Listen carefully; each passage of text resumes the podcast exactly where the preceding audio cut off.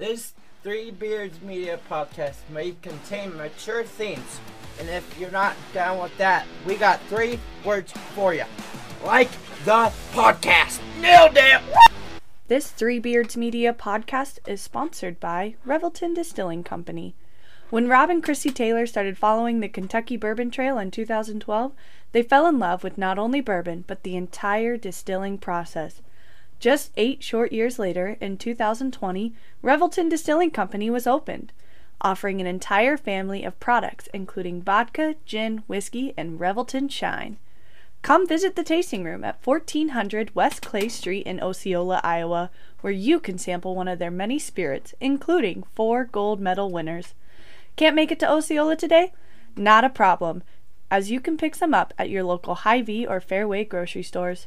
Follow Revelton Distilling on Twitter or Instagram at ReveltonDC or their website www.reveltondistilling.com.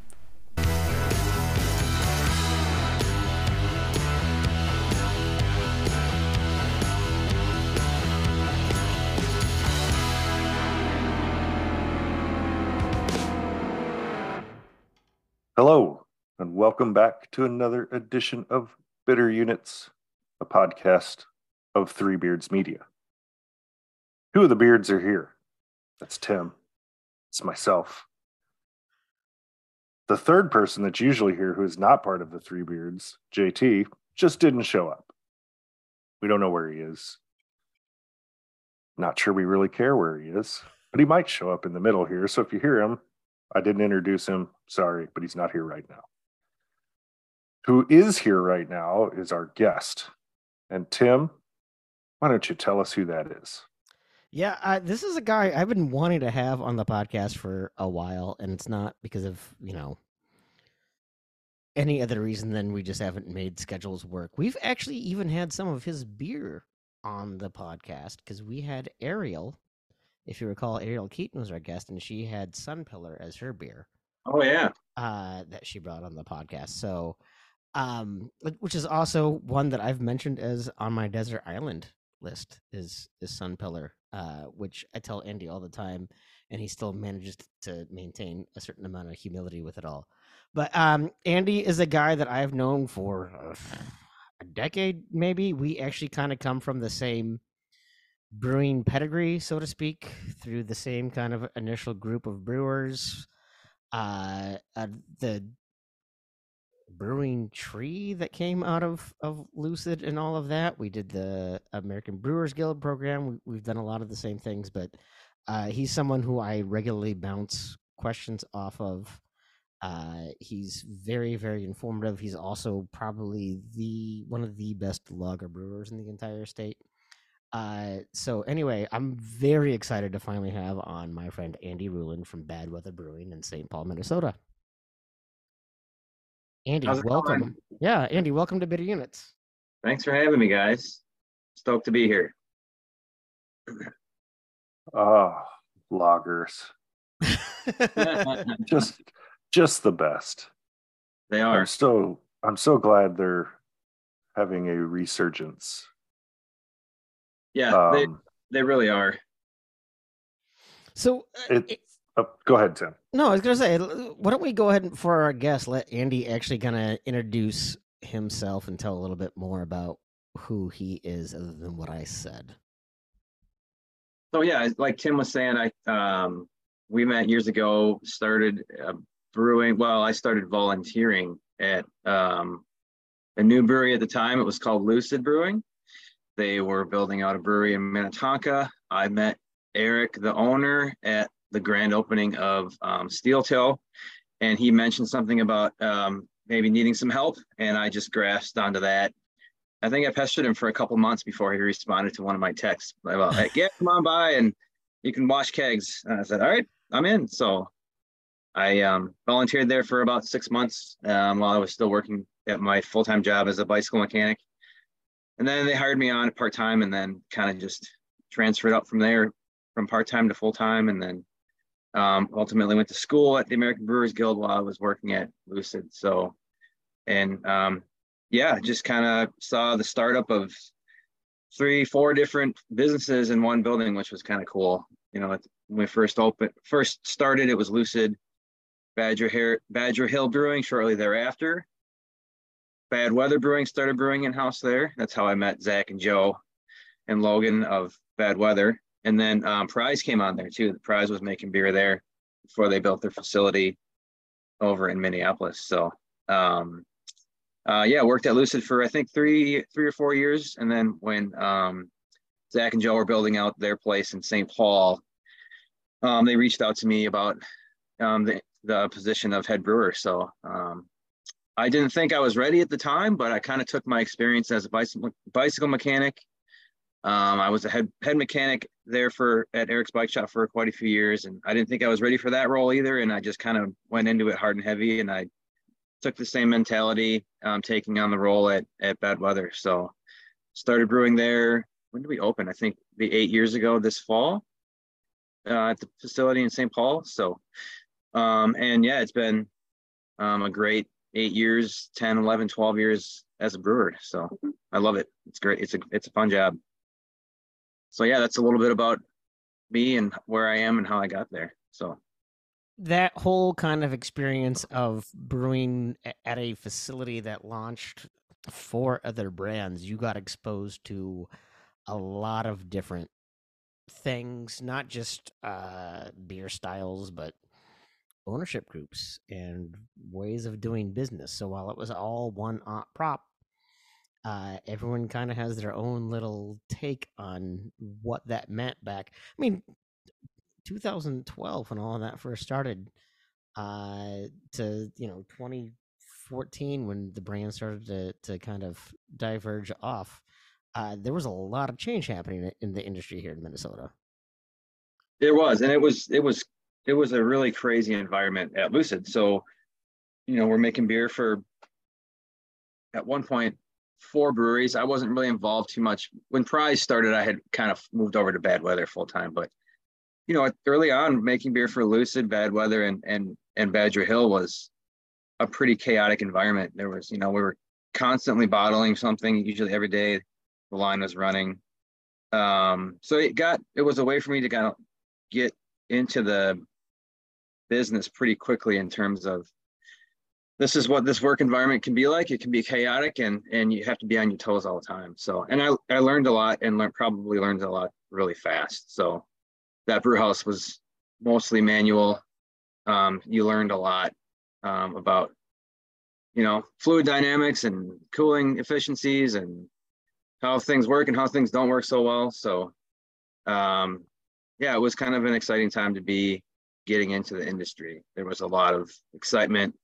We didn't have a tap room there, but we'd have um, we'd sell growlers, so we'd have you know tastings every Friday. We were usually bottling, and then there'd be a tour roaming around the the brewery. So um, yeah, it was kind of a cool, fun environment to be around. Do you suppose starting in a brewery like that, where you had all those different uh, modalities, I guess, of of how things are getting done, and I don't know that much about the four separate breweries, but I'm assuming they probably had some varying style differences um, and the way recipes are created is individual and all that. Did it help you to kind of decide how you would go about it if you if when you ended up getting the like a head brewer's job? Like what direction did it did it shape your arc so to speak?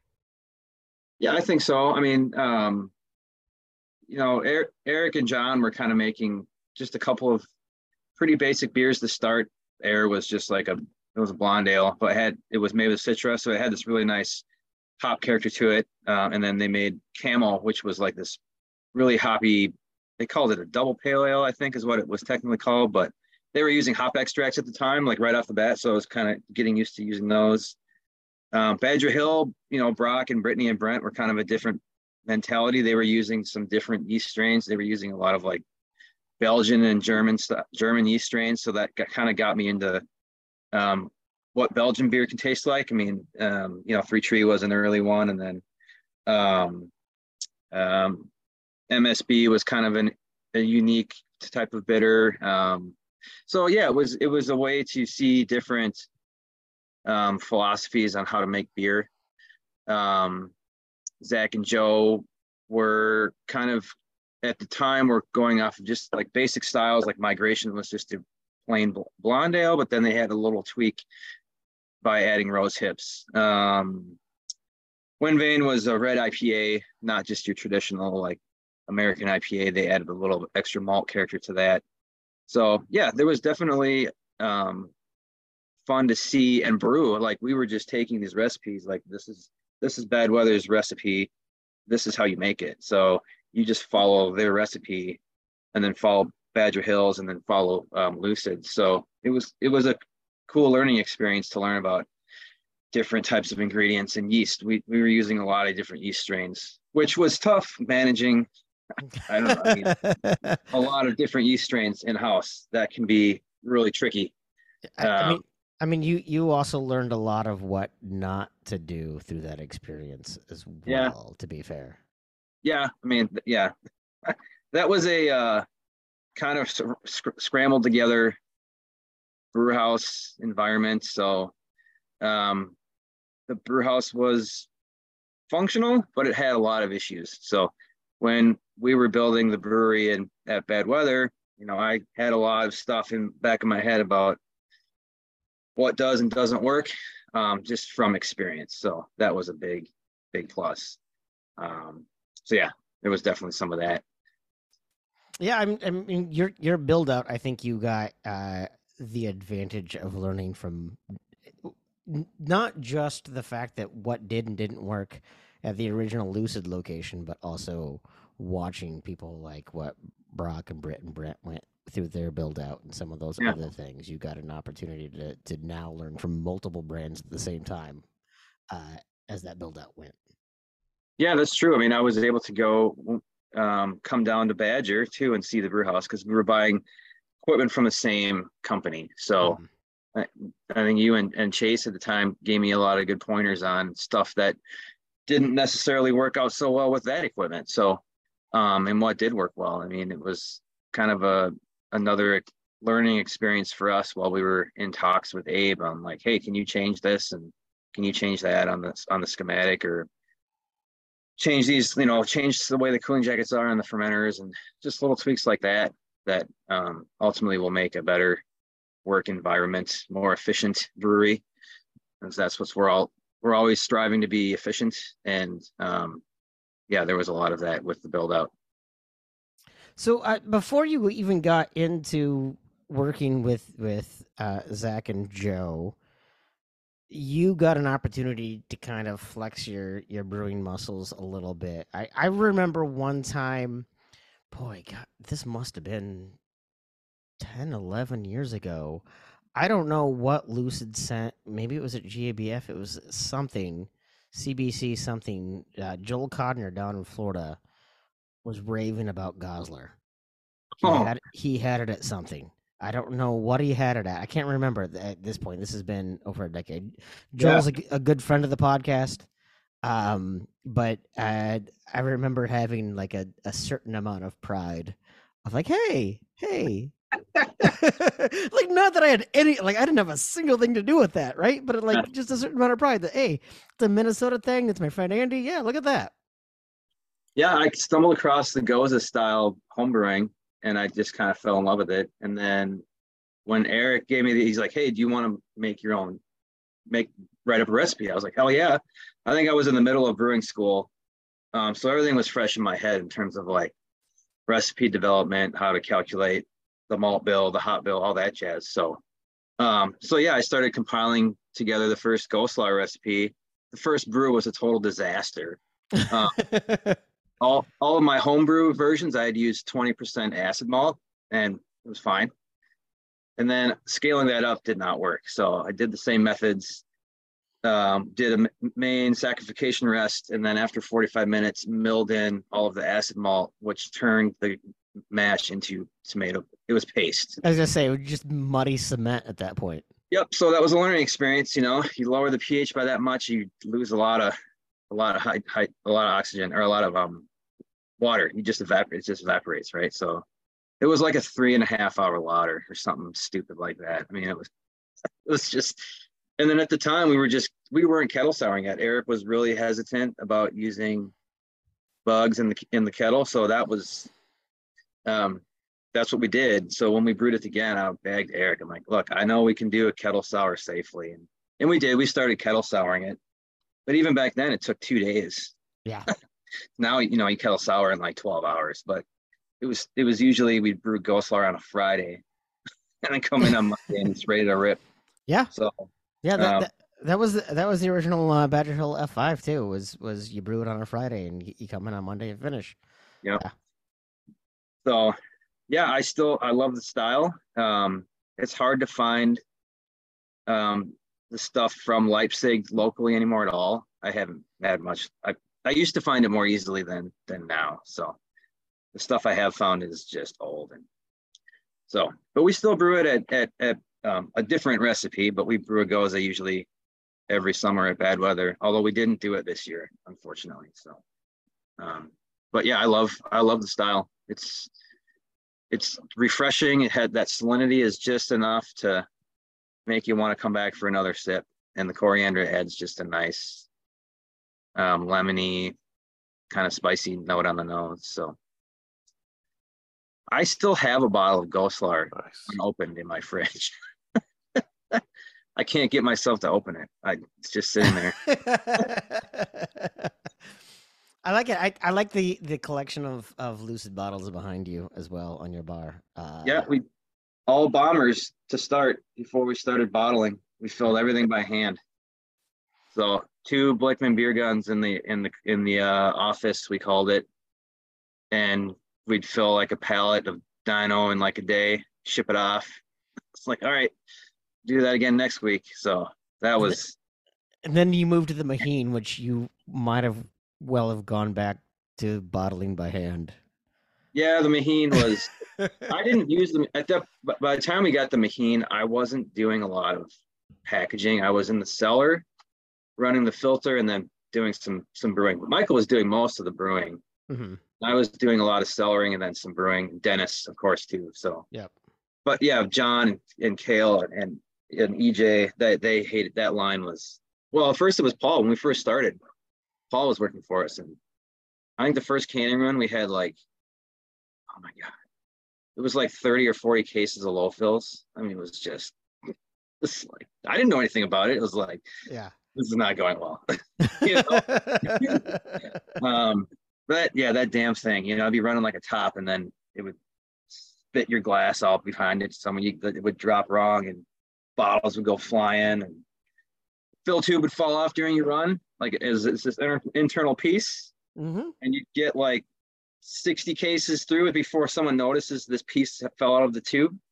And then you have to go back and check every bottle to find this piece. That happened several times. I, Eric was just in at the brewery uh, about a week ago, and he told a story about uh, a fill tube making it all the way out to an account. Oh, that's not good. Oh no, I didn't know about that. Oh my, yeah, yeah, oh, that's bad. yeah, Yeah, so thankfully we don't use that thing at bad weather. Of mean. So yeah, Well, so JT showed up. Hi, JT. How are you? Hey, good. How are you guys? You got me. Welcome to the show. Hey, I, I'm I'm I'm I'm sorry about that. Uh, yeah, here I am. So So, um, I did want to ask you to tell us um, a little bit more because we're going to get into some beers from from Bad Weather now. So, can you tell us more about the current brewery? Um, kind of the the. I mean, do you have a style that you plant your flag in the ground with? You know that kind of stuff. yeah. I mean, I've we, I've always been um into lager beer. I mean, we didn't brew any lagers to start. Um, I think I think we brewed our first lager like seven eight months after we opened. Um, I would say probably the Helles is the like that's tops for me. I love that style. You know, it's nice malt character. Um, not quite as as bitter as say like a Pils. Not as um robust as like a Dortmunder. It's just a nice. It's just my favorite. It's probably my favorite style to drink. Um, and um, yeah, I don't know. We we've just kind of I've there's something about lager beer that I just I'm attracted towards it in terms of wanting to make more styles, and usually what I seek out at the liquor store. Um, they're just I don't know. They're more a little more subtle, um, which I kind of like. More easy, drinkable. Drinkability was a big thing I learned from uh, uh, Sig when we brewed one of our Heritage Lager series. He was the one of the former brewmasters at Schmidt, and he just constantly talked about drinkability. And then I just think that's lager beer. I mean, you just want you drink one and go back for another. I mean, that's Yeah. So That's Andy, it. I, I'm familiar with the, the Heritage series, but these other two aren't. Can you talk a little bit because it's it's an amazing thing. Like it's it it's awesome you get to do this and that you continue to do this. Can you talk about what that Heritage Lager series is? yeah. So I had an idea oh a year and a half ago now. So just the way the industry has been lately, it's everything's so fast. I mean, it's like and the consumer's just like, give me this thing and then give me the next thing. It's just like this constant in and out. And it's like, well, let's just like pump the brakes a little bit here. Like, let's not forget about how we got here. And I also think about um, going to uh, MBAA meetings, and there's usually a table with all of the old retired brewers, and nobody talks to them. They're just they're just talking to themselves. And I was like, man, I want to change that for myself. And then I think we as an industry need to change that because that's just knowledge sitting there. Just you Right. could just absorb that. You can't get that from a book, you know. And I And- wanted and to just kind of those emphasize, like, love talking about it. Yes, They- they, do. they Absolutely. I mean, Yeah. yeah. So I always, I mean, I've been going to MBAA meetings for years, and I was honestly like kind of scared to go sit down with them. And it's like, but they just want to talk about, you know, whatever beer or just life. And so that was kind of part of the idea was to reconnect with some of the brewers of past, but also like styles, you know, and methods and how to make beer like they used to and so we don't forget about that kind of stuff you know so that was kind of the idea with the heritage series so brought it you know mentioned it to the owners and they said yeah let's do it so um, a couple of them have just kind of they've turned into collaborations at the same time. So the first one i reached out to um, sig and and phil um, phil gagne and, and sig plagans were brewmasters at schmidt and talked about this series and would you even be interested in doing a collaboration? And, and they were like absolutely. Well phil I reached out to phil first and he said i'll do it on the condition that sig wants to do it so he reached out to sig and then we met at the brewery and, and sig just like he had old brewing notes with him from the 80s and 90s Wow, it was crazy. so cool so we just started talking about a style and and that was the first heritage series of it's kind of like a similar to what Schmidt would have been, you know, similar ingredients. So it was our first time using corn syrup in a beer. I've never used corn syrup. So Mhm. we started researching where to get it. You know, Sig had his old contact from when he used to buy it, you know, and that was in Shakopee. They closed, of course, but but we found some corn syrup and made a recipe similar to how they would have made Schmidt lager at the Schmidt brewery. So they came out for the brew day and and then um, they wanted to come when we filtered it because Phil Phil used to run the filter at at Schmidt, so he was really excited to see the filter. So um so yeah, that was the first one, a, a collab with Schmidt. Um, second one was a uh, kind of like a um, World War II era lager. You know, brewers at the time were using all sorts of different types of fermentables because barley was being, you know, used for food for the soldiers and whatnot. So we brewed a beer with cassava. We found some cassava and and learned how to mash that, and it was just another light lager that that I think they would have made similarly, just based on some articles from some MBAA um, articles I found online. So um, that was just it was like a cassava lager. You couldn't really taste it, but it was just a fun experiment on the brew house to see how this would work. So um, the third was another collab with the old James Page Brewers. They're they're known to be the first brewery that I'm aware of to ever use um, uh, wild rice in a beer. So we brewed a wild rice lager similar to what the James Page lager would have been. So we met up with some of the old employees there, and they were just super excited. And yeah, so it's been a fun series. Working on the the fourth one's in the tank right now, with is just a a pre-pro lager, so we've never brewed a pre-prohibition style. So that's lagering away right now, and number five will be this fall. So that's in the works. So So so what what are what are the breweries that that these these old timers uh, have come from that you've been working with on on things like this? You mentioned so Schmidt. Schmidt was the first one, uh, and then the third was were some James Page brewers from when they were still brewing in Northeast Mhm. Minneapolis. I think they brewed there until late 2000s, and then it moved to Wisconsin. I think is it Point bought the name. I'm trying to remember. Yeah, yeah, that was that Um, was that was point. Yeah.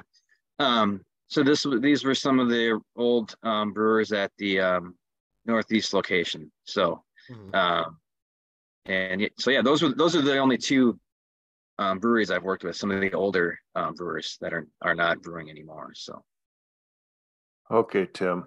Over under on the age of the people that don't know what Schmidt's was. well, I mean, I mean, we we both know, Aaron. Um, I uh, know. Yeah, right. But we're also we're also Iowa boys. We also, you know, just in general. Um, I- well, JT, how old are you? 40. You're forty. He's a man. am He's 40. 40. I'm a man. I'm 40. All right, Gundy. Uh, well, because I, I was I was gonna set it at like thirty-eight. Yeah. I wish. Uh, No, I'd say talking about- 35. No, no, not Yeah. your age. I mean, are you familiar with Schmidt beer, JT? I am not sorry. Schmidt, Uh. I do not know that. No, sorry. You don't know Schmidt. you got some that's Schmidt on your face. Yeah. Mhm. Um, yeah, because I was like, oh, Schmidt, I haven't heard of that, or talked about or heard of that for a long time. So I don't know. Is that when did that go away? Even well, they they um, it was like mid 2000s. was Um, it that long? Yes, and they, they were making. Wow, man, what's the other brewery? Uh, they made Pig's Eye there. Um, they temporarily closed, and they were making they were making something else at the like ethanol or something like that for a little Mhm. while, and then they went back. They opened up again as like Minnesota Brewing Company, I think, or a new name. It didn't last very long. So Phil was the last brewmaster when it closed. I mean, it's it it's funny because you look at at at Aaron. I sent I sent you a can of Hamm's uh in, in your Yeah. care package there, and it talks about the land of sky blue waters, and it talks about then you look on the side and it talks about Milwaukee brewing, right? Like that's not that's not what Hamm's is. Uh, Yeah. uh, but like a lot of those legacy brands got bought up by, you know, Pabst for a while. Then Pabst got bought out by a Russian company, and then all these other things. And so you had all these legacy brands that existed as brands, and then you had the Schmidt Brewhouse, which is now like you could still see like the Schmidt sign in in, in St. Paul and things like that. So there's still, I mean, it's kind of like you can still see the Grain Belt sign in Northeast, but that's the Grain Belt isn't produced there. Like like Minnesota has this legacy brand recognition around the city, even though those brands don't exist, and they certainly, or if they do, they don't exist in the form that they were before. Um, uh, so it's certainly not even the Schmidt that you were getting in 2000 wasn't like the Schmidt that you were getting in 1995 by any means. Aaron. Yeah, and the Schmidt, the old Schmidt brewery, it's a beautiful building. I mean, it it was preserved, unlike the Hamm's Brewery, which was just left to fall apart, which is a damn shame. Because if you if you find photos of the old Hamm's Brewery, it's a beautiful brick building that just fell into disrepair. And you know, think you know, St. Paul Brewing Company has a cool spot there, and and uh, they're they've been able to revive some of the um, parts of the building, but the the Schmidt Brewery is is beautiful, especially at night. You can see it. The Schmidt light is on, and it's a beautiful building. So we we definitely have a, a, a legacy of kind of classic American light lagers in this state in particular. And so it's kind of fun to see someone like you, especially right there in St. Paul. I mean, you're just down the road from the Schmidt Brewery. Like it's it's kind of fun to see someone like you kind of uh, uh give an homage to to those those things that that are the forebearers of of Minnesota beer for sure. Yeah, I mean that. It, see, it was to see the excitement um, was that was kind of part of that, especially like the James Page guys hadn't seen each other in years. Mhm. So I think some of them just kind of talk occasionally, but some of them have not seen each other in a long time. So that was kind of cool to see them reconnect on some level. Um, and then just to and yeah, this the the collaboration of just come coming up with the recipe and you see the excitement and you can hear it in their voices as they kind of going back to those days of, of brewing and making beers and they had some crazy stories you know it's like stuff they used to how different it was back then you know compared to what it's like now Well, yeah, I mean, you, you were talking earlier about having like a, a, a three hour runoff, but like you've already pushed the limit on every single type of mash schedule and, and lauter schedule I can think of. Um, because you, you're a little bit of a masochist with with that. yeah um, but it, but I am I'm sure even with you kind of pushing uh and learning a little bit about all of that, that you still learned a lot from just that whole that whole process and are continuing to as you as you continue the series. yeah it's been fun to just experiment with different takes on the brew house and a lot, a lot of them we split up. You know someone will start it and someone will finish the the any anytime we're like cooking something a cereal mash or the cassava brew day was pretty tony brewed that one one of our old brewers and i think he did he do it? He might have brewed the whole batch. He wanted to. I was like are you sure? Um but yeah some of them are long you know double triple decoctions. The half of bites and that was this crazy reverse um mash rest that we do and so usually we'd split those brew, brew days up over a couple brewers. One will start and one will finish. But um, I, you know, I like to uh, with it, a lot of people work the malt on the brew house. I think there's something to be said about that. It gives you more layered malt flavor. I think in the in the finished product. So Mhm. um, uh, Chris at Notch Brewing has written some really cool stuff on. This is why we decoct like everything we make, and this is why. And he he sa- he says it really well about kind of layering the malt flavor, r- malt character in your beer, which Sure. I for I agree one hundred percent. But it, yes, it is. They are longer days. Speaking of finished products, I think we need to start drinking. I agree. Um, so we got a few beers. Are are we planning on doing all of them? Some of them? What what's the plan here? Let's Tim? just do all three, man. I, I, uh, A- O- Andy was nice enough to share this. I, I feel like we should talk about all three. They're all very different. Uh, eh, uh Yeah. they're they're all uh, amazing beers, but they're all very different. So I think we should kind of jump in and, and let you guys kind of experience. Okay. so which what's the first one? What are we gonna do first? I we're I think we're gonna start off simple. and We're gonna do Pils. That sounds all right. good. We're- That's a good we're- idea. We're gonna start with the Pils right after this commercial break from our sponsors at Revelton Distilling Company. At Revelton Distilling Company, everyone has become a part of the Revelton family. From the Taylors and their daughter who helped perfect their award winning gins, to the team who installed Lucy, our 33 foot tall custom made still, right down to the local farms that provide our coveted corn, and even the cows on those farms who consume our mash byproduct. Want to see the farm to flask come to life? Now you can tour Lucy and find out where we take Iowa's harvest and transform it into our finest spirits. Choose between a 45 minute tour or find out even more by scheduling a VIP behind the scenes tour to get the taste of the full Revelton experience. You can visit them at 1400 West Clay Street in Osceola, Iowa, or find all of Revelton's award winning spirits at any local grocery or spirits retailer. And we're back. Thanks for listening to that message from Revelton Distilling Company, Osceola, Iowa. We have Bad Weather Brewing Company. Pils, Pils, Pils, Pils. Uh, Andy, tell us a little bit about this beer. So we always had, you know, um, one or two, three, four lagers on at the tap room. Um, never had one out in distribution. So um, our distributor approached us about Um, they had one of their mainstay um, breweries stopped making their Pils, and then they kind of lost a, a, a regular Pils option. So they reached out to us like, "You guys want to brew Pils for us?" For us, we're like, "Hell yeah!" So um, we came up with this recipe.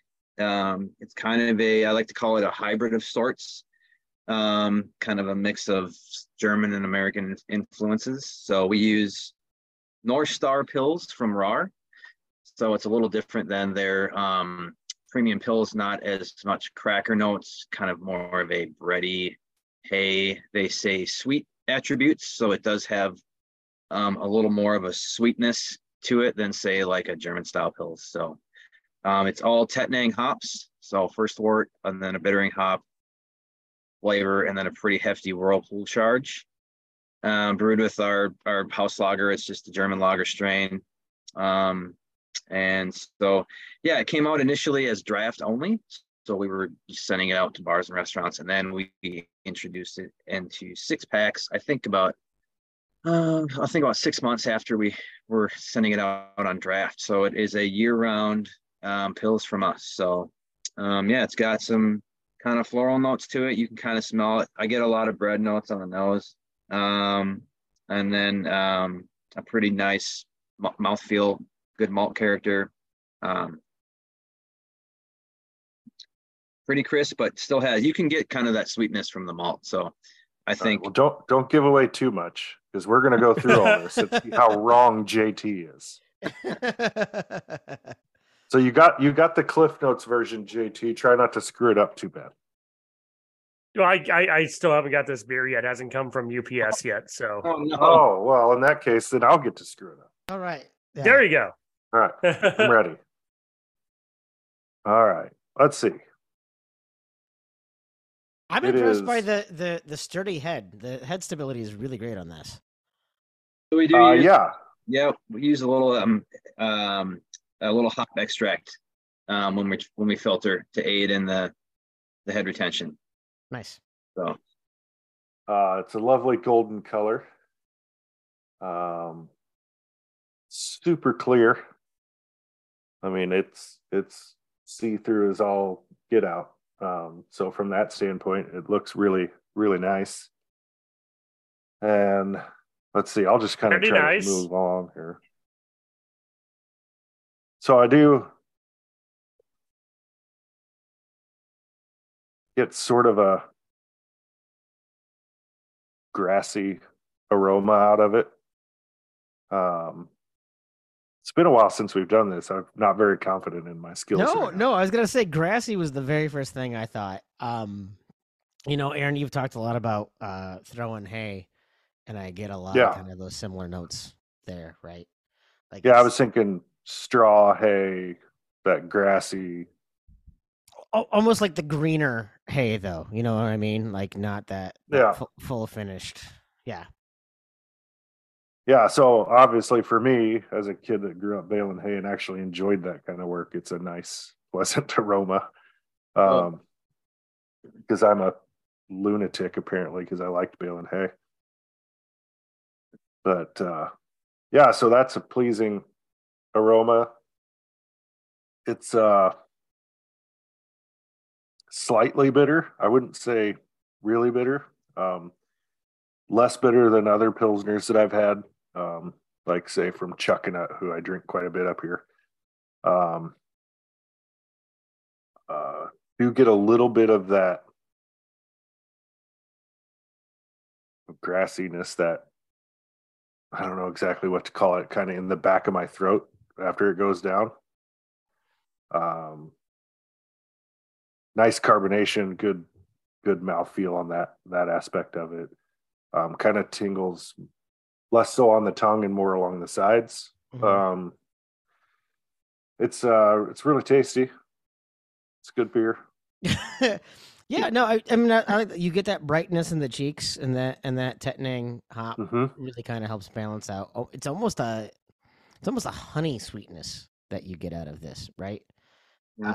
Uh, um, because it's got, it's not like a stickiness, but it's certainly got a full mouth feel without feeling like filling, but there's definitely some real body there that kind of lends to that almost kind of honey sugarcane type of sweetness, but it's not like cloyingly sweet in any way, shape, or form. Like it, it's balanced out very well by the by by the hop character. Yeah. Um, yeah, I, yeah, like you said, bready and grassy. Um, uh,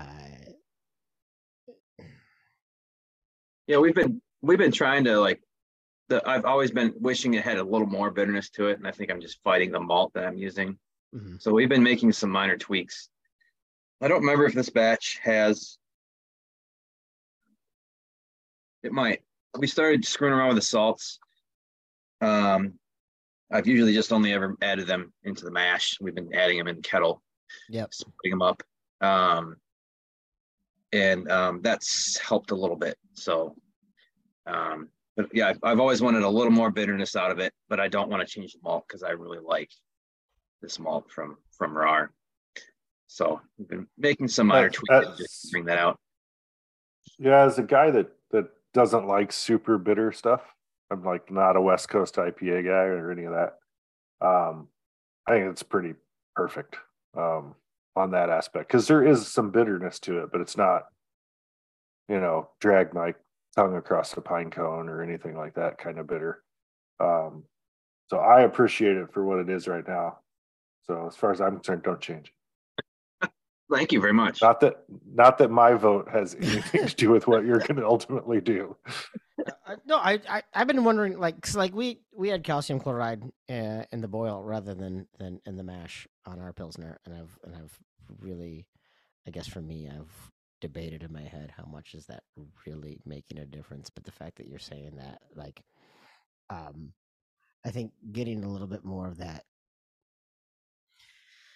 Christmas crispness, crispness, crisp, Christmas. Jesus Christ. Chris, Um, Chris- Christmas, Christmas in July. Lo- Lloyd, Lloyd Christmas. Um, Crispiness. yeah, well, Swanson, Slippy, I Sloppy, Swanson. yeah, Samsonite. Samsonite. I was way off. Um, no, I, I don't even know that that's the right word that I'm now stumbling over. Uh, but there's got a little bit more of a, a, a bite that comes out of there, right? That kind of helps uh anchor so you you're not just tasting malt. Like one of the things that I've loved about Pilsner in particular as a style is that it shows people that you can show off a hoppy beer in a way that people are when people say, Hey, give me a hoppy beer, they don't think Pilsner. Yeah. But in reality, the style is a great one to show off like noble Right. hops or more kind Yes. of those types of things. And I think what you've done here does a really good job of showing off that yes, hop is really a a key characteristic to something like this, but it's balanced well by the sweetness. And that North Star Pils uh, has a rustic type of note to it. Does that make sense? Right? Like it almost has like a that that makes it just have a little bit of earthiness, which is really nice. Yeah, I agree. I think it's kind of tailored towards that too. Like it's kind of it's quasi under modified in a, in a sense. Like they say it, it's you could easily it would work well in decoctions, which we do a single decoction with this beer. So, um, so yeah, I've we've been using it in this from day one. So I'm I really like the malt. It's a nice, nice malt from Rahr. So I saw I saw JT's face twitch when you said decoction. So explain decoction. Yeah, I was going to ask because I don't think that's a term we've covered in this podcast. Oh, okay. we I, I think we have, uh, but, but yeah. Anyway, go. Andy's Andy's the one who does it better than anyone I know. So So we, we um, I wanted to have when we were this goes back to designing the brew house, um, talking with our manufacturer, said, look, I want to be able to pull mash from the mash lauter into the kettle. Can we add a pipe circuit to do that? And um, they said, yeah, and, and it's worked surprisingly well for what it is. Like I, I'm running a one and a half inch pipe from the mash to the kettle, which in thinking back, I should have ran a two inch or maybe three inch, but we rarely stick that. Pulling that out of the mash works pretty well. Um, we're stirring the mash by hand. So, I mean, going back on decoction, yeah, an older method of um, using malts that were not very well modified to pull a section of the mash out, usually some a thicker portion of the mash. Boil or simmer it at a, about 200 degrees. We do about 200 degrees for about 20 minutes.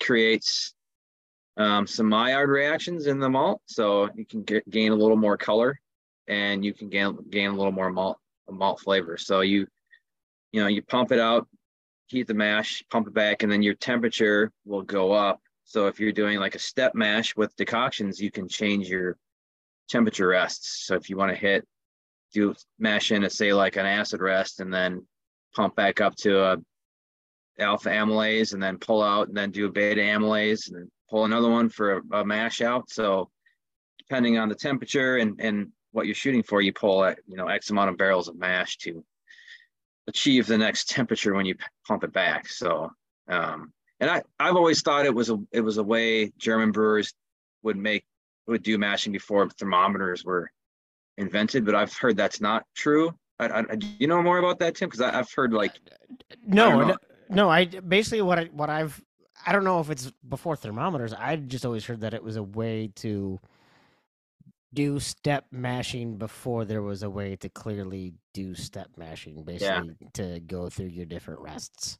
So I don't. I basically the same thing that you've heard. I don't. I don't know any more about that other than that. Um, it's something that I like. there's, there's something to it. I mean, I, have taken photos of um, like our last last time we brewed the Dun- our Munich Dunkel. I took a photo of each mash being pumped into the kettle from the next rest from the from the last decoction, and there's a distinct change in color. Yeah, and that's uh, that one's a triple decoction, I think. So you, you see what's going on, and you see when you taste it what, why why you do it. But right, we have to con we stir it. You know, we don't have a modern, well, not necessarily modern, but we didn't set up our kettle to have like a mixing chain to to stir the mash. We're just I have this giant wood paddle my dad made that we're you would just stir for 20 minutes and then it gets pumped back. So, um, which we need to replace. It's starting to show its age. It's falling apart.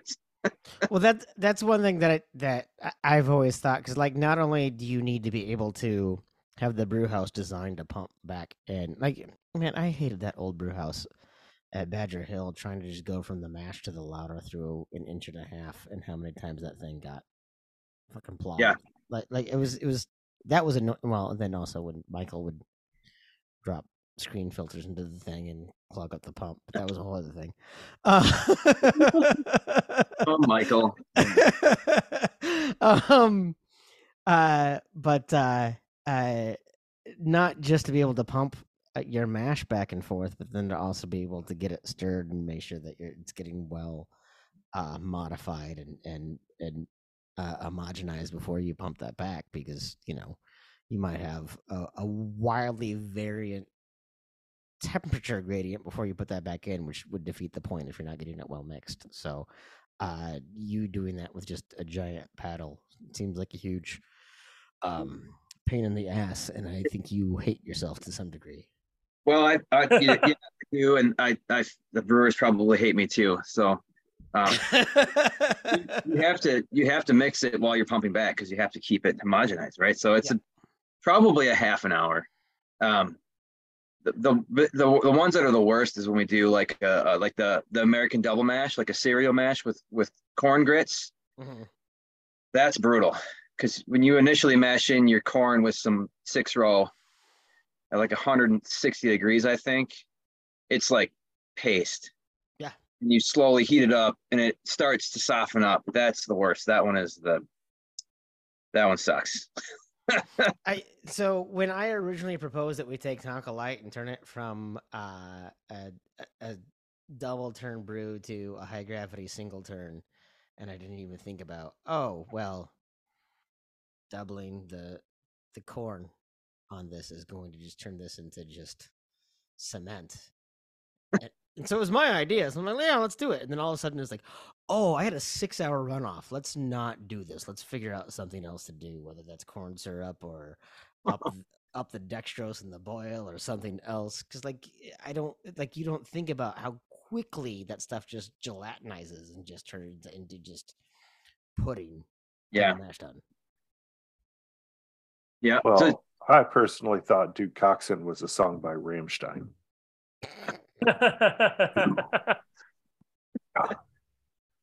Mm, thank you, Aaron. I appreciate you contributing something to this podcast. That's a good pull by me, wasn't it? uh, let's that let's, sucks so much. I thought it came from me. Uh, that, no, that's ooh, that's boy, that's a burn on both of you guys. That was really wow. self-deprecating and cutting. Yes. Uh, let's uh Yep. let's let's move on. We got two other beers to get to. Uh I want to move on to uh the Bramble next. All right, well, I gotta go get it. So stretch. Roll Ramble on. Stretch. That that ramble on. That that that's a good Zeppelin song. Uh thank you JT for being present to, to this podcast. Uh Honestly, I, I'm looking forward. I'm looking for. I'm looking forward to trying the Pilsner because I've definitely been on Pilsner kick. I've actually texted or messaged you about this. That Yeah, I like Pilsners because it's. I like IPAs, but IPAs sometimes, like today, I've had one too many, and they make you tired. Whereas like a Pilsner, you've got. Am I wrong in saying that a Pilsner is a marriage between a lager and an IPA? Um Yes. I, I, I mean, eh, well, yeah, no. I, I think the easy answer is that you're always wrong. But no, I think I think kind of what I alluded to earlier is that pilsner is a lager style that showcases hops a little bit more than you are typically used to. Andy, do you have any thoughts on that? I I re- heard something. Um, it was from Ashleigh Carter at Bierstadt about the way they like to brew Pils. Is she the flavor of boiled hops? I think you put a pretty big ch- bittering charge, but you know a lot of the noble you're using a low alpha hop, so I think that creates a different flavor, maybe a little soft, different bitterness than say like an IPA um, or a double IPA for that matter. But so that yeah, they're they're hoppy, but it's it's a pleasant, you know, way to to enjoy hops. It's not smack in your face bitterness. It's a little more restrained, I guess would be. I heard her say that. I'm like, that's a really good point. Like, you, you want to taste taste the hops a little more versus just straight up bitterness. Well, and if there's if there's anyone who's going to be able to talk about uh pilsner, I think Bierstadt is probably Yeah, probably the the person the the people you want to listen to but yeah no i like that's been one of my biggest like i've always said that uh hoppy is a shitty adjective for a beer right uh because there are people that say that they don't like this used to happen all the time at badger hill Ugh, i don't like hoppy beer and then they do a flight and then they'd order a trader yes, right Yeah. yeah, Uh, Oh, yeah. right? Because in their mind, hoppy just meant, and this is partially uh, our fault as brewers, is that there was this arms race on like, you know, three thousand IBUs type Right. of thing that people thought hoppy meant bitter and dank and you know, That word too, like bitter. That word, like we we brewed a, a ordinary bitter. Yeah. I call, I was a stubborn, stubborn, stupid ass brewer. I said I want to call it ordinary bitter, and didn't sell. Like people like I don't like bitter beer. I'll have an IPA. You know I don't- that word. I don't know what the MSB you're talking about, Andy. Yes, right. exactly. you, you know, and we tried. Like I tried to like just this. This would be a good learning experience for the consumer. Like, well, what does that really mean? And it didn't work. So we changed it to pub ale, and it sold twice as fast. Oh, that, that's So- what I. That's whenever people talked about MSB when we had it on. I loved when, when we would put MSB on Nitro, and then I Oh. could really call, and then I could really call it a pub ale, and like, Yeah. and you know, maybe we'll think about it like it was a Boddington's or something like that, and then all of a sudden, oh, I'm not gonna drink that. Oh, that's my favorite beer. And then, and then I had to go and be a, a big jackass and make a coffee version of that, which you know, a bitter drink like coffee, and add that into uh, uh, an ESB, and let people really get confused on what bitter means, and realize that the ESB was actually sweetening up the the bitterness of the coffee. Uh, but yeah, no, JT, to your point, I think uh, you're right to the extent that pilsners are are more hoppy than your typical kind of standard American light lager. Um, uh, but again, they showcase uh, particularly like noble hops where you get more kind of fruity floral uh maybe herbal type of things not necessarily like the tropical or dank or pony that you get a lot of the other ones so um i short answer is you're wrong but uh the other answer is yeah you're also kind of right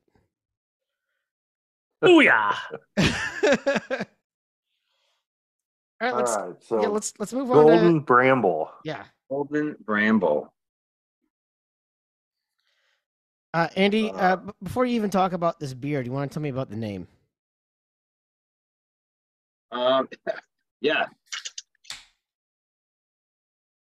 So I didn't have a lot to do with naming this one.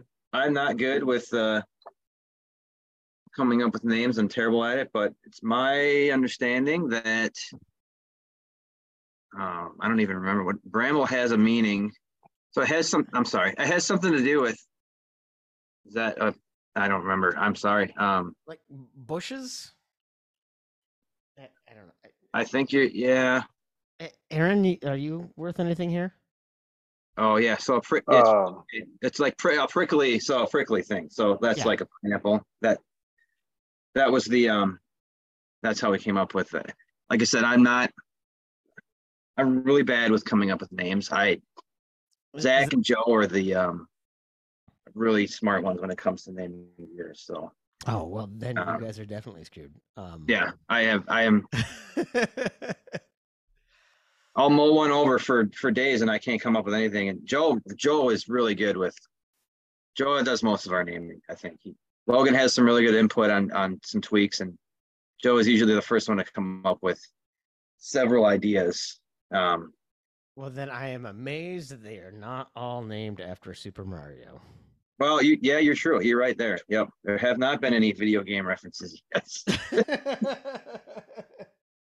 we'll we'll talk about that in a Uh. second, but uh, uh, yeah, no, let's let's go ahead and get into Golden Bramble. Tell us uh, kind of what the the impetus behind this beer was.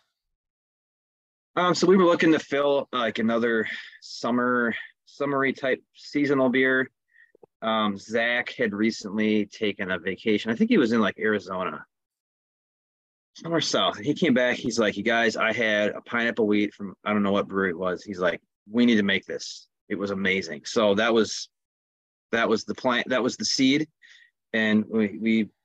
It's pretty basic. It's just it, it's a like an American wheat style. It's just some two row and then uh, wheat malt, um, Huell Melon hops, and then a whole lot of pineapple puree. So, um, pretty nice, crisp, kind of refreshing, summery type beer. So, um, Where where the fuck do you get off making a fruited American wheat? I didn't know you could do that anymore. I mean, you put fruit in everything these days, right? That's Well, that's true, but American wheat feels like that's been a that's been a no no for a while. I don't care. It's it's like it was a it was a base style that I thought would fit well with. I thought the wheat malt would play well with with the pineapple, and um, I think it, it works well. So Yeah, Yeah. uh, Aaron, why don't you go ahead and kick us off? Okay. Um, this did not foam uh, and, and provide as much head as the Pilsner did. Um, I sort of figured it wouldn't, um, but it definitely didn't. It has settled into a nice layer on top. Um, it is turbid. Um, does have some floaties in it um, which is not to be unexpected in this kind of beer. Um, golden in color. I think it's actually,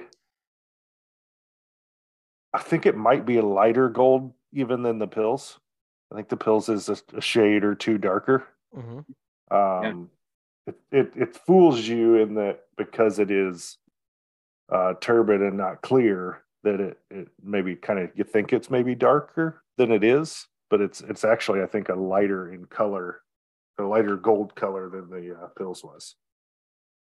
yeah, so we noticed that the day we were canning, when we got finished canning, I poured a, I poured a can, and I noticed some some floaties right away. I was like, "What the fuck is going on here?" Because usually it doesn't have any like I think we may have pulled a little too much during racking. Mhm. Um, you know, with with unfiltered beers, especially fruited beers, we generally be watching that sight glass like a hawk. You know, as soon as it turns the consistency, like because it's usually f- somewhat clear in the tank. Once we kind of immediately hit that sludge, we tend to stop. So we might have hit. I feel like we might have hit some some slugs at the bottom there on accident. So it's definitely not intended, but yes, it does. It can. It does happen from time. But um, I would say it's it's not offensive though, Andy. I would actually no. say that. No, like, it's not. It's not big chunks or anything. It's just just a little. It's Yeah, not. I mean, not a lot. I mean, A for A for a wheat beer, and B for a beer Yeah. that I know has a shit ton of fruit puree in there. It's yeah, it's actually I don't. like I like I- I hesitate to say it's welcome, but it's not it's not um it's not disturbing in any way, shape, or form. Like I'm not bothered by by Yeah, it's not. It's not so so much of it, or or even big enough chunks of it to have settled to the bottom on me or anything like that. It's you know, it's Like- pretty minor. it's kind of Um, like it's kind of like ha- have you just done a can conditioned beer and there was a little bit of Sure, yeah. yeah. Yeah. And that's that's the first thing I thought of when after I poured it, and I noticed that when I was looking at it. So I started reading the can, thinking, okay, is this you know bottle conditioned, can conditioned beer? Didn't say that on the beer, but doesn't mean it wouldn't have been. So Yeah. that was going to be one of my questions, Tim. You beat me to it. Yeah, it is. It is not. So like we we ferment out all our fruit beers are we ferment out the fruit before we rack over to the bright tank. So we try to capture a fair amount of the natural carb. The fruit, you know, is kind of a restart on the fermentation. We usually add it towards the end of fermentation and then uh, bung the tank to try to capture as much natural carbonation as we can with our fruited beers. So, um, but no, it is not can conditioned. It's I I do appreciate though. I can't like naturally carbonated beers tend to have like a softer bubble, right? And so I can Yeah. tell there's there's a more softness to this carbonation, right? There's not Mhm. that carbonic bite that like say the Pils had. Like there's a more kind of delicateness to that. Yep. Um, um yeah, no, I I don't have anything else to add. I do get a really nice lacing though. Like you get like with the wheat. So even though it doesn't have that sturdy, robust head, like Aaron was saying, there's still a really nice lacing. So there's still a good protein content here. I think the the acidity of the pineapple probably kind of fights head retention to to an extent. yeah. Uh, but it's not. Again, it's not like it's nothing. It's settled into a nice kind of clean ring around around all of that. Um, Yeah. the the aroma, like I don't even have to hold this up to my nose. Like the second you crack that that thing open, start pouring it, it it's it's pineapple. Oh, Yeah. maybe my nose isn't working as well. Maybe I'm JT today because I I don't I get it. I smell it. Like when I get up to it, I smell it. Um, but I would have described it as a, it's pineapple, but it's a a almost subtle to mild pineapple aroma. I don't get a big citrusy pineapple bomb out of it. So maybe my nose is slightly We- broken today. We I'm need not sure. We need to get your brother in Hawaii Yeah. to to help us really understand. Uh, a just because he'll tell you that you're wrong. Uh, even if He even will. if even if Even if I'm right. I was gonna say, even if you're right, he's gonna tell you that you're wrong. Yeah. And also because he wants to agree with me to make you extra mad. but no, I I do definitely get and and um uh the the pineapple is so pineapples I've played around with it in the past. It's hard to get pineapple puree that does not taste not fresh. Like, but this tastes fresh. So I'm impressed that you were able to do that. Especially like for not only does it taste fresh for puree that you can get in landlocked Minnesota, northern, you know, Right. Uh, but also uh, because when you add things into primary fermentation, they always seem to kind of pull a little bit of that fresh flavor out. So I'm impressed by the amount of fresh pineapple you got out of this. Yeah, we went through a new supplier this year on the pineapple.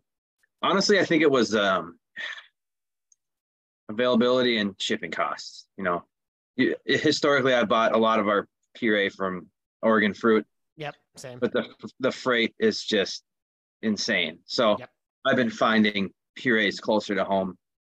Um, some have worked out, some have not. So, but I really liked the pineapple um, that we got this year for this beer. So, um, Yeah.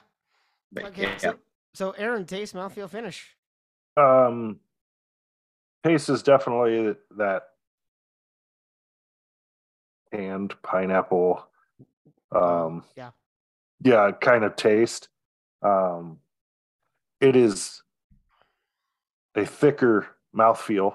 Um, I w- it starts out sort of sweet, and then the at like an acid comes in and kind of cleans it up on the back half, and uh, I feel like this feels like there's more carbonation than the Pils had because like my it, and I think that's because it reacts more on my tongue than the Pils did. It's the, the the acid that's really kind of Yeah, which is that acid, especially the front, you know, say half, Yeah. give or take, of my tongue.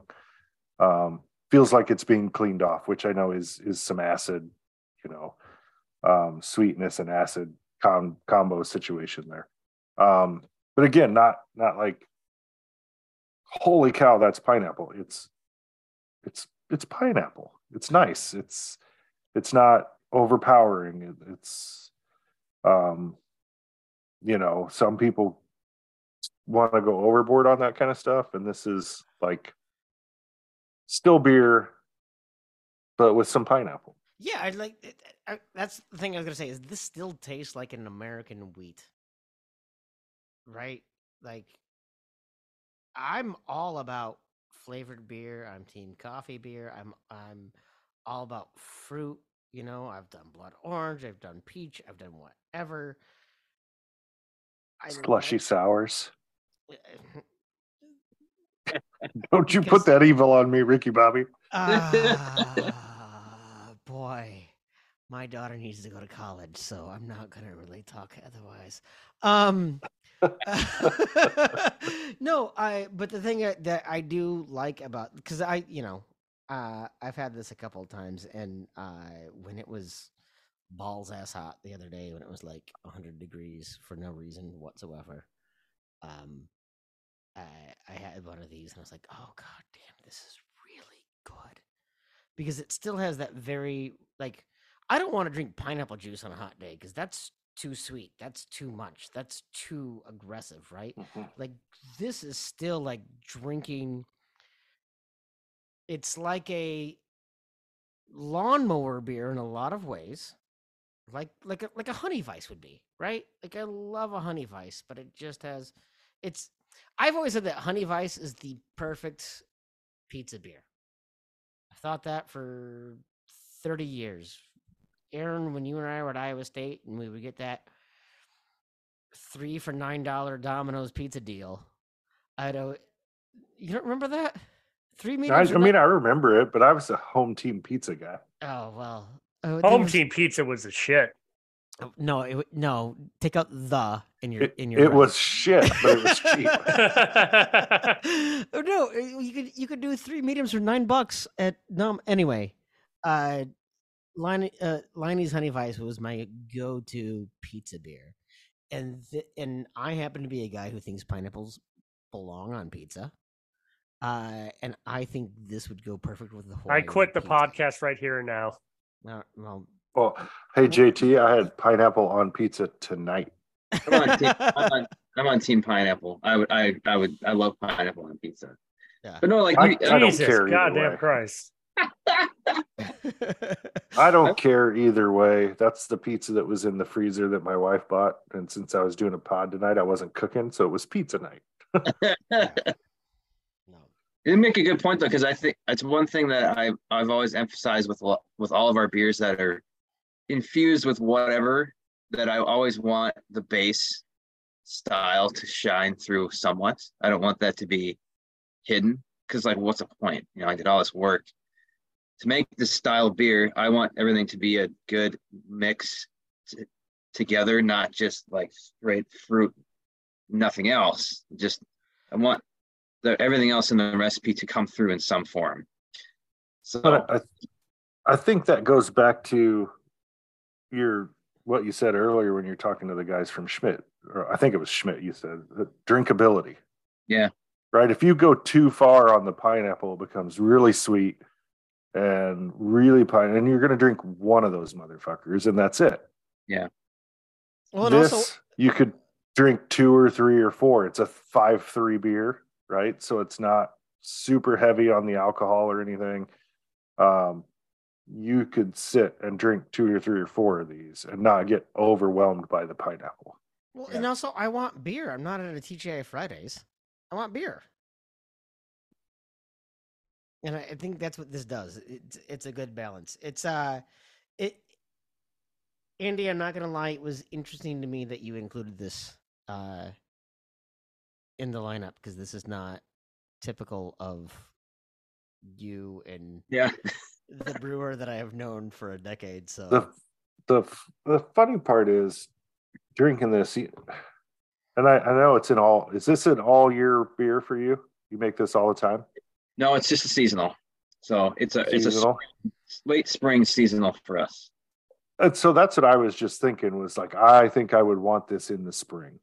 Like when it when I'm coming out of winter and I want that bright, summery freshness of a pineapple or right. I that I was thinking spring would be like the perfect time for this beer. see, I could crush this on a pontoon. Yeah. north. yes, exactly. Yeah. Yeah. Listening listening to Little Big Town oh God. on a pontoon. Uh, no. Crushing Uh, it with my music references today. Yeah, this is terrible. Okay, well, let's. You know what? Um, Actually, let's go ahead and we, a we need to take a break. Yeah. We're going to take a break. We're going to come back with a third and last beer, but we're going to hit you with this question from Wintrust Mortgage. Uh, it's their question that we ask everybody. They're a sponsor in this this bit. Um, and Kyle Lehman has hopefully listened to the pod and hears that we're doing this stuff for him because he, he keeps he keeps sponsoring us, so he's obviously happy with what we're doing. Hopefully, um, but the question is, and you think about this while you're on a break, while we take our commercial break. You are on a trip to find the most fresh tropical pineapples that you can find for making this scramble. And your boat sinks in the cove. You got no way off this island. Nobody knows you're there. You are stranded. However, this island is magical. Trees have taps on them. Every beer you pour is perfect. Temperature, everything is perfect. It's magical. You get to select three to five beers that have to be on that island with you. So think about that. Three to five, perfect every time. We'll have that answer when we come back. We take a minute from this Three Beards Media podcast to listen to a word from our sponsor, Kyle Lehman at Wintrust Mortgage. From our series of questions on what to expect when buying a home for the first time. Uh, there was some conversation today on Twitter about um, to now not being a good time to buying a house. They, they, want to move and, and, and buy a house, but because of interest rates and, and so on, they feel like maybe it's not the best time. So, what would you, what is your response to that? Because I know that interest rates are higher than they were, say, two years ago when Stacy and I refinanced through you, but they're still coming down a little bit. And I think maybe it's a good idea to, to, to, I think there's a little bit of fear out there of people doing now because they're afraid this isn't the best time to finance. rates are high right now. Everybody, a lot of people that you talk to are saying, "Well, I'm going to wait until the rates go down." How many other people are waiting until the rates go down? So Right. A lot, right? So let's say that there's a hundred people. Ten of those people go out and buy a house in the next month, and they all spend two hundred thousand apiece, right? And they pay six percent for their mortgage. Those other ninety people they wait, and then in three months from now, rates drop to four and a half percent. Well, what do you think is going to happen when rates drop to four and a half percent, and those ninety people go look at houses? Is what's going to happen? Isn't this kind of what happened? Um, The market just like uh, last year, two years ago, where like everyone was trying to buy a house, and so house prices kept going up. And Yeah. then Exactly. So the the market's going to get flooded, right? Instead of instead of five or ten people maybe walking through your house over a month span, those ninety people are now chomping at the bit. They've been wanting to buy for a year. They're waiting for rates to go down. They're going to go look at a house that's priced at two twenty five that the neighbor just bought for two hundred thousand, right? Let's say nine months ago, whatever. And that two twenty five is going to be become going to become two forty, and because they're in a bidding war. All right, here we go. You guys ready? was born ready. It's debatable. Um, we're back. JT just said something stupid, and we're going to cut that out. I'm the one that edits this. We are not cutting that out. I guess he's got me there. So before the break, uh, and you heard that uh, ad from Kyle Lehman at Wintrust Mortgage, we asked Andy, the Wintrust Mortgage, special question. Trapped on a desert island, beer is always perfect. Three to five beers you absolutely have to have with you, and go. Um, our Helles, Bitburger, Summit EPA. I don't know. Uh, Those would be the three. The three. Yeah, I was thinking of that one.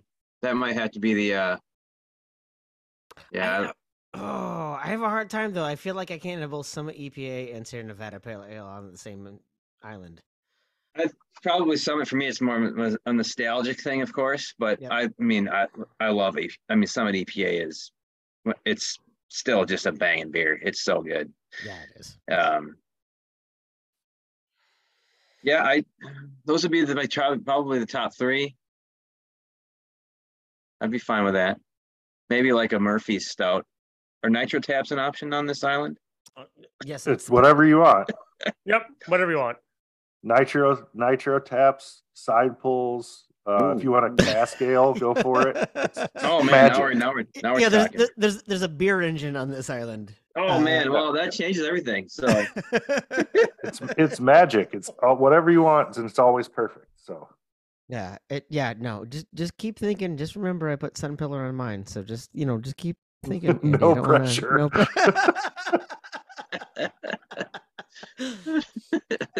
Ah.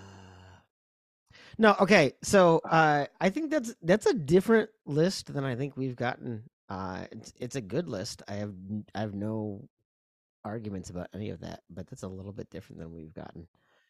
Um, uh, Bitburger's one that probably should come up more often than it does. I don't know if we've had Oh, yes, anybody it say should. that. I love that beer. That beer is. I'll have. I'll buy Yeah. a beer that's like a year old and it tastes phenomenal. It's like wizardry. I don't know how they do it. I love that beer. It's one of my favorite pilsners. We It's- should we should find a reason to get that on the pod. Oh, it's so good. Yeah, we haven't done it. Oh, we should get Joe Plouffe back on and make him drink that. There you go. Yeah. I don't think he'd ever bother. That would put him in the four timers club. We had him back on. We got to wait at least another six months.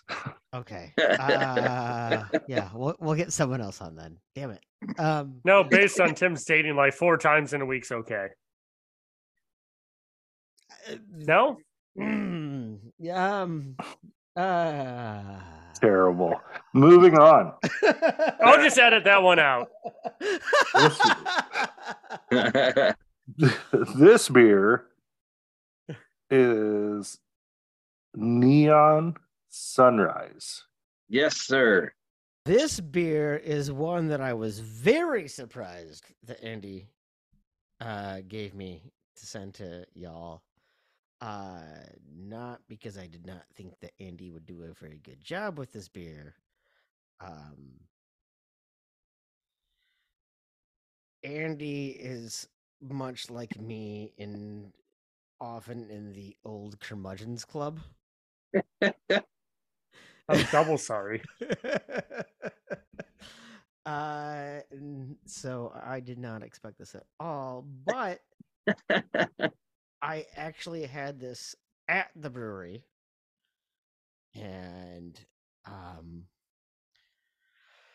I think what I mostly just want to say is Andy, go. Fuck Well, well, you think about that because we haven't even said what it is yet. It's a hazy IPA. Yep. So this fucking guy has been on this podcast all night talking about lagers and Yeah. all this shit. Did did I get a lager? No. Well, sort of. Pils, You but a, Pils is a lager. What the hell? What are you talking yeah, I mean, it's you know, but I get a, a wheat and a hazy IP out of this. And you're even so nice to put the uh, hops that are in it on the can.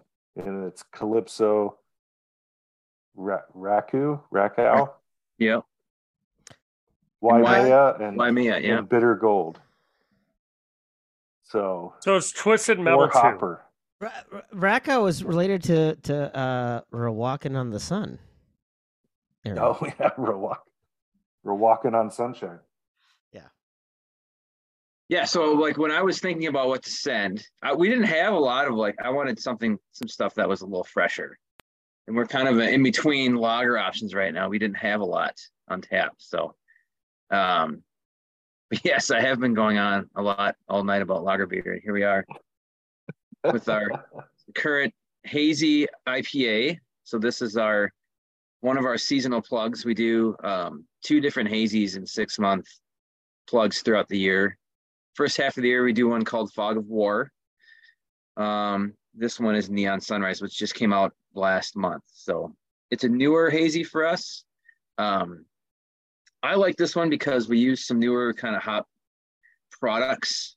Um, we use a um, an aroma extract from hopsteiner called salvo. Um, we use a newer yeast strain from omega called cosmic punch which is one of the new thiol yeasts. That's the new hot word is thiols. So So so thiolized yeast are literally genetically modified yeast to to to Yep. accentuate the thiols, which create that really fruity, almost gummy bear type of fruitiness that comes up. Uh, we used Cosmic Punch and uh, what's the other one? Something hey, whatever. Uh, in our in some of the hazies, and they really do pack like a Ball so so gold, gold term golden wallop? bra- golden bramble had pineapple juice added. Uh, thiolized yeast are like adding fruit juice without having to add fruit juice. yeah, it's like this. They're like these bound precursors that normal yeast strains can't convert into aromas. They yeah, it's just they're they're modifying they're they're, they're thiolizing everything. I think it'll make it seem like every week they have oh thiolized Chico. It's like well, what's going on here? So Yeah. Um, but when we were we were talking to um, Omega about it initially, they mentioned Salvo as like a optimal aroma product for this yeast. So, you know, with with our some of our other hazies, especially Fog of War, like our brewhouse yield is is hot garbage. We don't the yield is just total shit. The amount of hops we use in the whirlpool. Mhm. Um, so this the aroma extracts kind of really help with yields because it's just like a it's in a can, like a one kilogram can that we heat up before adding it to we usually add it at the end of the boil. It's just like um it's like the consistency of um like syrup if you heated it up in the microwave. Sure. You just dump it in the kettle and there's your aroma charge right there. So um so it's been helped helped us out with yields and and um uh, for whatever reason um omega didn't really specify but they said yep the the um salvo products are tailor made for um thiol the thiol yeast. So i was like okay let's give it a shot. So um we use the um salvo the um calypso and and bitter gold extracts. And then um the Waimea Rakau and then um, Calypso lupulin hop pellets on dry hop. So it's very tropical, you know, some melon notes. Um, and it's just, you know, our quintessential hazy IPA. So no bittering hops whatsoever. Um, we do cool down the wort before adding the, um, we do a small whirlpool charge. Even though we're adding the aroma hops, aroma extract, we still do. No, that we don't. I'm sorry. That's that's on fog of war. I, I apologize. So we That's one thing with the yield is the aroma extract is there's no, there is no whirlpool hops. I think there's a small amount. Not like we would usually use on a hazy. Sure. I, it, like it's got, like it literally has the aroma of when you open up, uh, like you're gonna go dry hop a tank and you open up a fresh bag of hops. Like it literally had, like it's it's almost, almost to the point where it's got kind of that greenness to it. You know what I mean? Like it's not even Yeah. just, just the the the acids that are coming off, the the humulones that are coming off, like you almost get like a little bit of like an earthiness even to it. Like it's almost that fresh. Like like uh, man, when I dry hop a tank, I always want to sneeze because the powder always like, Yeah. right. Like Yep. like it almost has that characteristic to it. Weird when you when we you know anytime we brew a beer like this, when we first the first few days after dry hopping, it's just unpleasant. It's like the hop burn is just really intense. Yeah. You know, it takes a little while to mellow out. And even sometimes we'll even when we package it, it might still be a little hot, but I feel like well by the time it gets to consumer, it might that should be like a little more better timing. Because you know, they're they're not designed to last very long in the package. You know, it's Yeah. drink I- it fast, please. mean, I- you know, like I don't. I'm, I'm jumping ahead on this tasting, but I don't get hop burnt. Like so, you know, we have a we use Helio Glazer on one with that we were doing with Nectartron hops, or Nectaron hops that uh uh was uh you know really bright and whatever, and then we went to Strata and it had like the really hop burn, almost like that. You can almost like taste the granularity in your throat type of thing. This has none of that. Like it's very clean. So I'm sorry, Aaron, I'm jumping way ahead. That's okay. I'm sure all the nerds appreciated all that. All two of All. them. All 12 people that listen to our podcast. you mean Um, Anya? Hi, hi, hi Yeah. Mike Urevich. Yeah. Anyway, Yeah.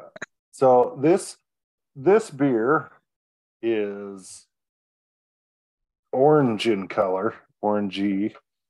Um, it is super hazy. Like I hold it up and completely block out the light in here, and I a lot of even some hazies I can see kind of the outline of the light through it. This one, nothing. I can't see a damn thing. Not my finger shadow on the backside of the glass, nothing. Um, so super, I know it's not thick, but thick in that it doesn't let anything through. Um, the head on it is pretty incredible, very creamy looking. It has held its shape and uh, you know thickness since I poured it all the time while you guys were yapping. It sat here, looked beautiful and perfect that whole time um, except for when I accidentally stuck my nose in it for a second when I was trying to smell it. Um, so that's you know impressive in that it's it's a very fine, small, bubble, creamy looking head. Um, the aroma side of it, I'm sort of convinced that my nose might be broken today because I'm still not getting a, a huge aroma out of it. do you have COVID? Uh, maybe I could be. Um, Are, you JT and just have allergies to everything for all the time? maybe I don't know. It's it's That tracks. weird because because usually I, you know, can smell things, so it's it's kind of strange. No, like uh, I mean, I get a little bit of fruitiness out of it. Um, and again, I'm sure it's probably more than a little bit. Everything seems sort of muted for me today for some reason. so Um, either but there's COVID, either COVID or a stroke. Um, I, no, no burnt toast smells. Um, so, um, but it, it still does have some fruitiness to it and some, you know, some of those types of things. I, it's a little bit,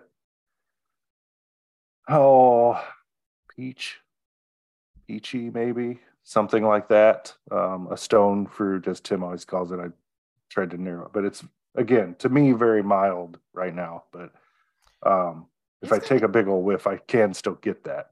it's got like a nectarine type of thing going on to it. right? Um, Yeah. I I certainly get that. I I would echo that it's a very thick, fluffy, almost meringue like head. Um, Meringue like that's good. Yeah. um, you know, we talked about the hops. We talked about the thiolized yeast. I, I'm actually more curious about the malt bill on this thing. Yeah, so it's two row and then some oat flaked oats, and then we use uh, Hella Malt from Maltworks. Oh, okay. So um, Hella Malt is an under-modified malt that Maltworks makes. Um, super high in protein, super high in beta glucan. Um, they've kind of tailored it towards hazy IPAs. It's supposed to be like um, a chit malt, like supposed to be like that protein rich kind of. Yeah, yeah. I mean, um, what I think what happened, they the story goes like I think it was a batch they were making.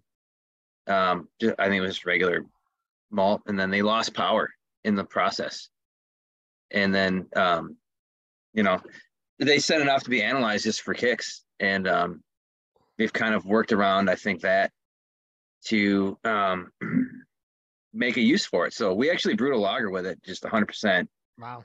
hella malt. We did a triple decoction because it's under modified. It's it's it fits all the parameters to do a true decoction mash with under modified malt. So, but in this this beer, we just use a, a small percentage. Um, we use um, like seven seven eight percent. So a couple bags. That's that's Um, pre- that's still pretty good. Yeah, I think that's that's what um, brings out some of that. Um, sorry, I lost my video here. I'm just trying to pop this back up. Let's see. I mean, nobody really wants to see me, anyways. And confirm. no, I do. Not I, no, I, even no, There I do, Okay. no, I do like the idea that, that that they got this out of a complete accident and they stuck with it. I mean, that's why JT's here. But I think Oh, that's, That's what true. what aids and what gives this beer like some really nice head retention and mouthfeel as well. I mean, it's Yeah. it's really like a fluffy, full. Like I said, It- it- Like it's literally sitting on there. It's, Yeah. it is. I think I could. You could spoon it out and like dollop it down on top of something. Yeah, I'm I'm very thoroughly impressed, and I'm also really impressed that you like. I, the thing that I feel like we've all gotten better about, but we still have not totally solved, is uh, rusting on on hazy IPAs, and this one just is still so bright orange, like it's almost like glowing orange. Like there's it has not dulled for i mean i know it's not super old but still this beer is meant to be consumed like yesterday and it's still got a like a, a good brightness to it which is a lot of fun to see. Um I, again i think aaron's nose is broken but it does have kind of that bright citrus but also some of that stone fruity nectarine type of tangerine type of thing going on. And almost like a grape like quality like a like a white grape type of quality which is kind of nice. It it it, it lends right some of a a little um chardonnay like characteristic which i think some of these styles are missing because they're all just about orange juice orange juice orange juice I can see that. where this is more like kind of fruit cocktail type of thing Yeah, we were really shooting for like the tropical spectrum of things, like kind of like yeah, like stone fruit and, and that the, the calypso is kind of the star of the show. Like that's Yeah. the bulk of the hop charge, and I think they they co- that's they say it's pretty prominent. Um, like tropical. They don't specify, but it's it, it's more it's It's- more it's more five alive than sunny d yes, exactly. Yep. Yeah, that's- Wow. it, it, make fun of me all you want, Aaron. You know you understood that reference exactly. It, I did. It's pretty spot on. It's funny Um, you, you, sh- I you should definitely mention get- that. So, go ahead. No, I was going to say I definitely get uh, the sweetness, a sweetness out of it, but it doesn't seem to last very long. And then that acid brightness comes charging through. Um, you know that, and a very again very orange juicy comes it really comes forward and um, really nice mouthfeel. I expected it to be more cloying and more sweet, um, but it doesn't. It, it really it gives you that at the beginning a little bit, and then it's like blasted right through with the, that that But acid. But there's like guava and papaya type of things going on in there too, right? Yeah. Yeah, I think we, some of our earlier haze, like that's the another thing. Like this comes back to this drinkability thing. Like I want to, if I, I'm not big on, I don't usually drink a lot of hazies. It's not usually what I would. It's my first go-to, but when I have one, I want to have be able to have a couple. And some of them are like overly sweet, just too much. One is enough. So I want the consumer to come back for another one. Like Yeah. want a well attenuated hazy, but not being overly sweet, you know. Yeah, Um, and and this isn't a monster on the ABV scale either. No. You know, we, we see a lot of hazies that are in the sevens, and this is a six six if I remember right when I looked at the can. Six two Um, should be six two. Six two. Okay, see, I, I think- think I've already Yeah. misremembered, but I- Yeah, I, I I think the thing that I really appreciate about the thiolized yeast, because like the first hazy that I had, a second one of was a thiolized yeast, and I think the thing I've really appreciated is they have not had to rely on um, uh, high finishing gravity to necessarily come across as fruity. Like so many other ones turn out to be like sugar bombs, right? Yeah. not necessarily fruit bombs. And I think that's the nice thing about the thiolized yeast, whether that's the Helio Gazer, the Cosmic Punch, or whatever, is that it has more of a. I keep on saying brightness, and that's not the word I want, but it has like a spritzy. Um, fruit. Well, again, five alive versus versus Sunny D, which is just watered down orange flavor. you could get, you know, where they try to make kids drinks that are orange or whatever, right? Have tropical flavors, say a Capri Sun or something, but they try not to over sweeten them. You know, but it's it's kind of like that. Are you trying to get kids drunk, Aaron? Is that what you're saying? Yeah. Mm, no, that would be wrong, I didn't. I didn't want to have to cancel you right now. Um. Yeah. That no. would I, be the last thing I got canceled for. There's a whole bunch of other shit. Uh no, uh yeah, uh I, Andy, I expected the Pils. The other two I did not expect from you, but um not that I didn't expect them to be great beers, but they're also um very divergent from what I I typically expect from you. Um and they're really good examples. Um I uh, like I, I'm I'm like you. I don't I don't typically gravitate towards the hazy. I'm not. I've come around towards hazies, right? Like I, I, I like a lot of us guys. We were. I think I was just a hater on Hazy's very early on. I, I've come around towards them as a style, and learned there's a lot more art to making them done well. But that does Mhm. not mean that that's the thing that when I go to our tap tower at the end of the day, I'm not gonna pour our hazy. I'm gonna go to Tonka Light. I'm gonna go to Purgatory Pils. I'm gonna do so- something like that. Um, uh, but I appreciate where they're at. But it's still nice to see people paying, even people who don't uh, necessarily care for the style, paying attention to to making a beer like that very well. So it, it's great. It's awesome. Thank you. Yeah. Yeah, I mean, I'm with when it comes to hoppy beers, I still I still gear towards a bitter IPA. You know, I when I think hops, I want like I want a West Coast IPA. That's probably my jam when it comes to um in some sort of hoppy beer. So, but you know, we when we have a hazy on, they I mean they sell like craziness. So, um, you know, I, I'm the same way. I was a just a curmudgeon and resisted for a while, and but partly because I just thought it was like everything was it was just everything was hazy. I'm like, there's more than just hazy IPA.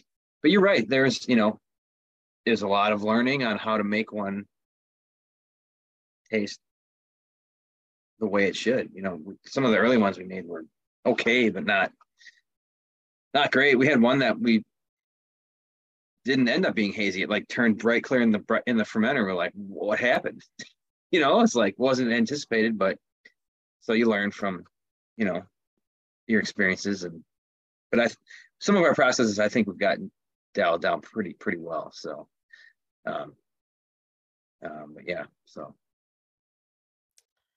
Um, yeah, no, I mean, um, I really appreciate everything that that you've you've brought. I think, well, I, like I've told you this before, uh, Bad Weather is a brewery that when I have brewer friends that are in from out of town, that's on the list to stop by. Uh, shame me for never bringing Aaron by before. Um, but that's only because I don't care about him or his opinions. well shit. well, next time you guys gotta stop by. We'll we'll hang out. So Uh, I, at some point, I'm going to have to quit dodging it. I'm going to have to bring my wife to Minneapolis so she can go to Paisley Park. So ah at some point, I'll have to come. Um, Can we hang out without But- Tim? no, Okay. I'm Well, not can- telling you I'm coming. I was gonna say he, no, no, because the alternative is hanging out with you, JT. well, I'll fuck call, that. I'll call. I'll call Wags. Not calling you. Uh, to be fair, JT is the only one who has been to Unmapped. I, that's true. I haven't been there. The Tonka Light is amazing. Thank you very much. it is very good. Yep. It's really good. All right. Well, we should probably wrap this up. We've spent, I don't know, probably an hour and 45 minutes with you tonight, Andy. Um, it's been really great. Really appreciate the beers. Um, do you want to tell people where to find you? Do you have socials or you want to plug the brewery socials or any of that kind of stuff? Go for it. Sure. So you can find um, any information about our beers, badweatherbrewery.com. Uh, we have a pretty good website up to date on what's on tap, the haps that are going on. We have a pretty good food truck list. Um, so yeah, check out badweatherbrewery.com. Um, you can find me on Twitter or X, whatever it's called now, X at ruhbrewer, R U H B R E W E R. Um, so yeah, reach out to me or or check out the brewery. Come check out the tap room. We're just uh, five blocks west of downtown on West Seventh, so just outside of downtown St. Paul. Um, a nice patio. Um, you can see the um, the cathedral from the brewery, so it's a nice it's a nice spot. So come on by and check it out, and um, see what we have going on tap. So usually, at any given time, at least two to three lagers. So we like to, we like to push lagers, but we've got a nice array of options from hazy IPA, a couple darker options, um, usually one fruited sour. So we've got a nice array of options on tap. So And still a little bit of three tree firefly. that is still on tap. The collab, one of the collabs that we did with the original breweries from back in the day between Inbound, formerly Lucid, Pryes, that and um, Badger, the three tree firefly mishmash is still on tap at our place. So come check it out. Yeah. Thanks for having me, guys. It's been a blast. Oh, we we really appreciate it. Um, please make sure you check out other podcasts on the Three Beards Media Network.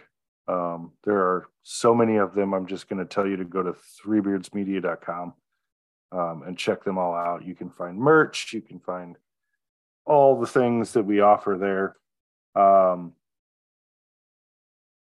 JT, I don't even know why I'm asking, but do you have anything you want to add before we go? I, we're good to rock and roll, bud. Let's go. All right. Uh, Tim, any last words? I can't stop laughing at JT. So you keep going. man. Shaking his head. So, all right. Well, um, that has been the latest edition of Bitter Units. Um, and uh, we'll be back again sometime. I don't know when with the next edition of the Hazy Haters Ball. Hate, hate, hate, hate, hate. Oh my God, you are the worst, Aaron. I know. It's the best. It's the best kind of worst.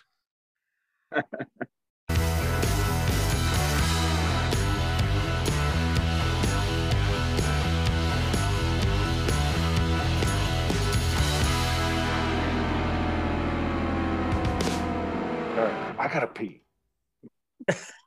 I had a feeling they're like, we need to take a break right now. I'm like, he's got to take a piss.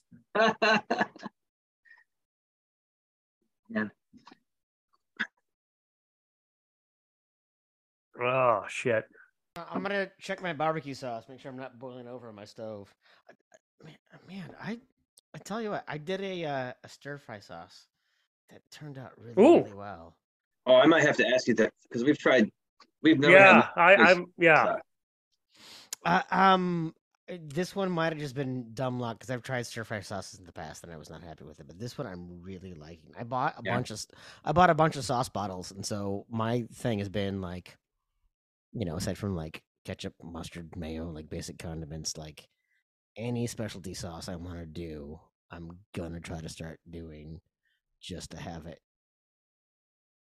limited and on demand and things. And so I did a stir fry sauce. I did the barbecue sauce yesterday that I didn't like. Uh, but I think I'm liking it better. It's reducing right now. Um, Are you doing it from scratch? Are you getting recipes from somewhere? What's the inspiration? uh, I start off with a with a recipe and then I kind of build it off of there. I never follow a recipe. So just normal cooking. So yeah. yeah, I never follow the recipe entirely. Um, but let me go check that and make sure it's not boiling over. Okay. Oh, now he leaves. I just got back. He's just making sure his barbecue sauce isn't going to boil over, so he'll be right back. Give a shit about his barbecue sauce.